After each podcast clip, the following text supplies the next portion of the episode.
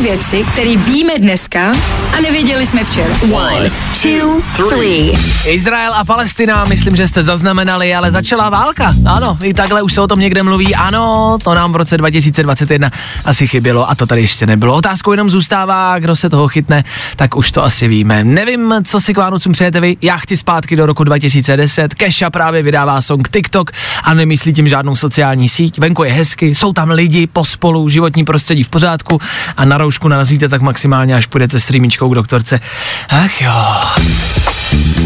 Zlatý 10. léta. Znáte ten blbej pocit, kdy taky podáváte přiznání a zapomenete na 16 polí, 3 letadla, 2 vily, 8 paneláků a 2 kravíny? Taky to nesnáším. Teď jsem to podával.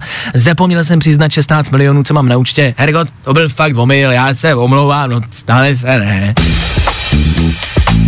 A něco pozitivního by vás to takhle nesejmulo hned po ránu, něco pozitivního. Požár v Ostravě byl, to není. Požár lesa byl, to taky není. V Anglii utratili velrybu v Temži, to taky není. Střelba v Rusku, to taky není pozitivní. Něco pozitivního. Já jsem se byl včera třeba testovat. A jo.